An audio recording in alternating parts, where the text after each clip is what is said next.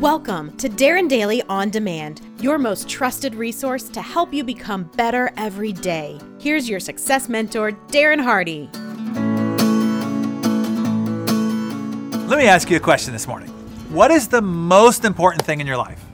If I ask you that question, you probably would promptly reply with, Oh, my family, or my children, or my spouse. But are you actually living that way? We say our family and our relationships are most important, but our values are demonstrated not by our words, but by our deeds, not by what we say, but, but by what we do. In fact, I wouldn't even need to ask you that question to get an answer. All I'd have to do is to look at your calendar and look at your credit card statement.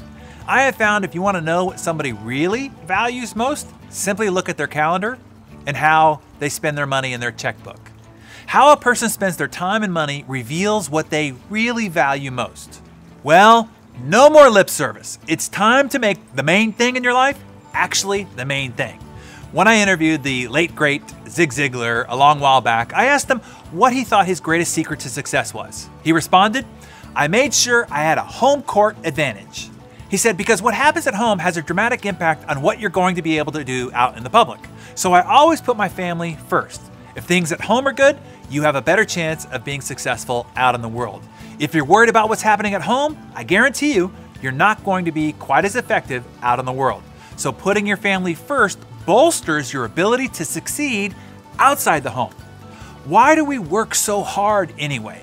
Why do we want to succeed? Often, our greatest innermost motivation is rooted in wanting to provide for and contribute to our family, to deliver security and comfort, and to open up opportunities for their future. In the end, when we look back on our lives, what mattered most will be the love we shared with those who mean the most. Not coins, cars, houses, boats, degrees, titles, or even applause. Your family and your significant relationships are the means and the end in life.